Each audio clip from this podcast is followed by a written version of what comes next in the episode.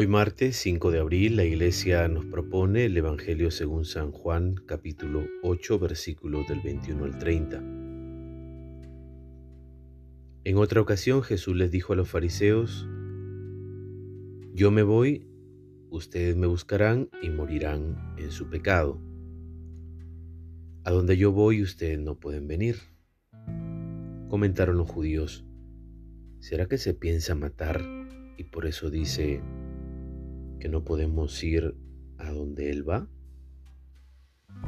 Les dijo, ustedes son de aquí abajo, yo soy de lo alto.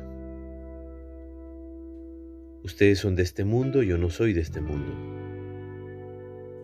Yo les dije que morirían por sus pecados. Si no creen que yo soy, morirán por sus pecados. Le preguntaron, ¿tú quién eres? Jesús les contestó, esto es lo que les estoy diciendo desde el principio. Tengo mucho que decir y juzgar de ustedes, pero el que me envió dice la verdad y lo que escuché de él es lo que digo al mundo. No comprendieron que se refería al Padre.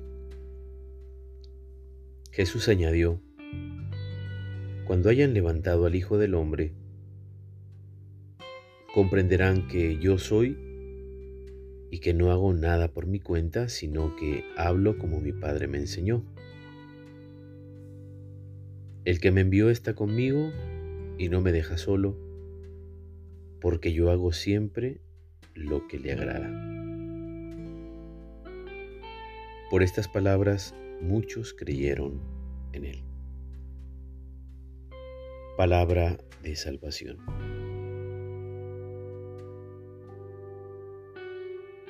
La historia de Israel en el desierto está llena de experiencias de murmuración y desconfianza.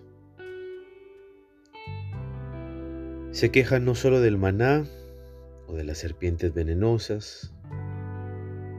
La principal razón la falta de comprensión del proyecto de Dios. Hoy también dudamos y nos cuesta adherirnos fielmente a Él. Para ello se requieren buenas dosis de humildad y confianza. Levantar la cabeza y mirar ya no la serpiente de bronce, sino la cruz de Jesús que es para nosotros el estandarte de justicia y liberación. Contemplarla no como insignia o amuleto, sino como entrega comprometida en su sangre y su sacrificio por amor. No es solo un distintivo. La contemplación al crucificado va más allá hay una entrega comprometida, es su sangre la que ofrece y es un sacrificio por amor. Todo eso en respuesta a las súplicas de los indefensos. Jesús inaugura un proyecto de vida y esperanza que los dignifica y fortalece. Hoy también estamos llenos de frases motivadoras, eslogans y estandartes que proclaman liberación y salvación, ideologías,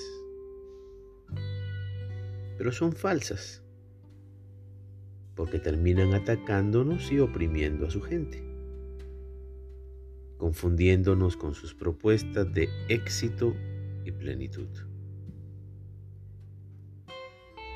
Qué útil sería replantearnos en este tiempo de cuaresma que está por terminar, cuáles son los eslogans que seguimos o los estandartes que ondeamos en nuestra vida y proyectos. No traicionemos la causa de Jesús es decir, la vida.